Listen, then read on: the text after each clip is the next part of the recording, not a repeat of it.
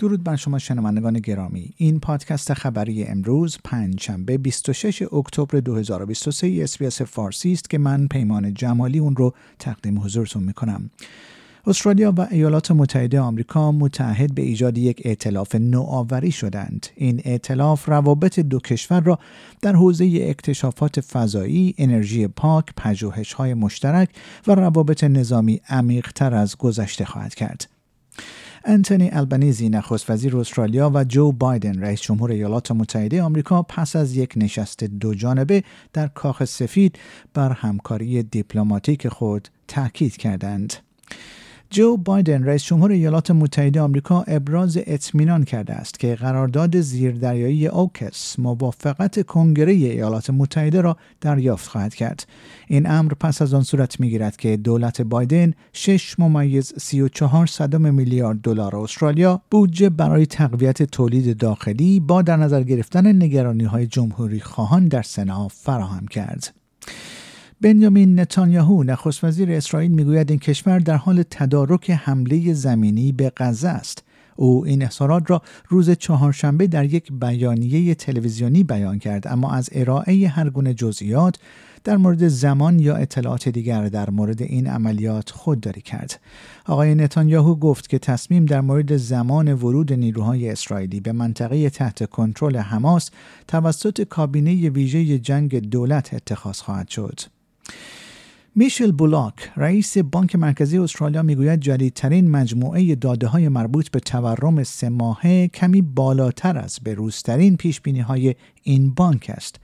از خانم بولاک خواسته شده است تا در کمیته اقتصاد سنا حاضر شود جایی که از او در مورد آخرین شاخص قیمت مصرف کننده اداره آمار استرالیا سوالاتی پرسیده شد.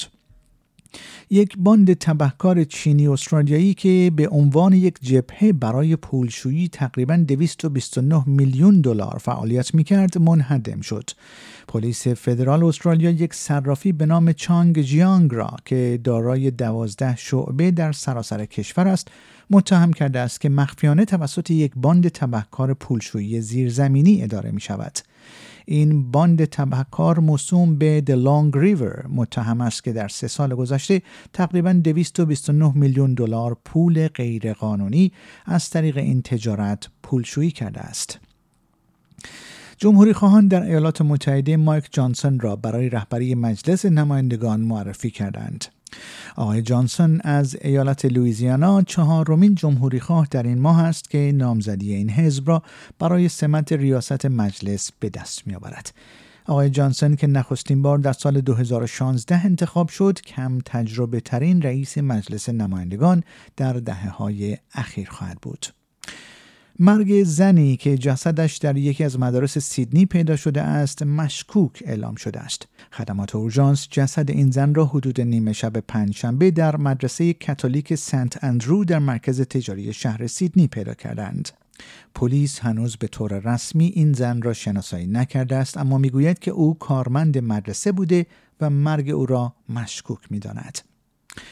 آتش نشانان مطمئن هستند که می توانند از شهر تارا واقع در جنوب ایالت کوینزلند در برابر آتش سوزی های شدیدی که تاکنون جان یک نفر را گرفته است محافظت کنند.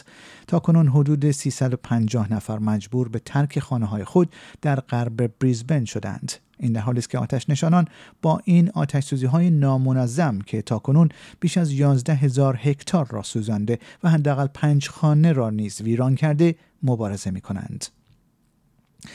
درگیری های شدید در سه قاره تعداد پناهندگان در جهان را به رکورد جدید بیش از 114 میلیون نفر رسانده است. آژانس پناهندگان سازمان ملل متحد UNHCR می‌گوید که این تعداد شامل افراد آواره در اثر جنگ کنونی بین اسرائیل و حماس نمی شود. بر اساس اعلامیه UNHCR بین ماهای ژانویه تا جون یک ممیز شش دهم میلیون نفر در سراسر جهان درخواست پناهندگی خود را تسلیم کردهاند. این رقم بالاترین میزان درخواست پناهندگی در نیم سال اخیر تا به امروز است.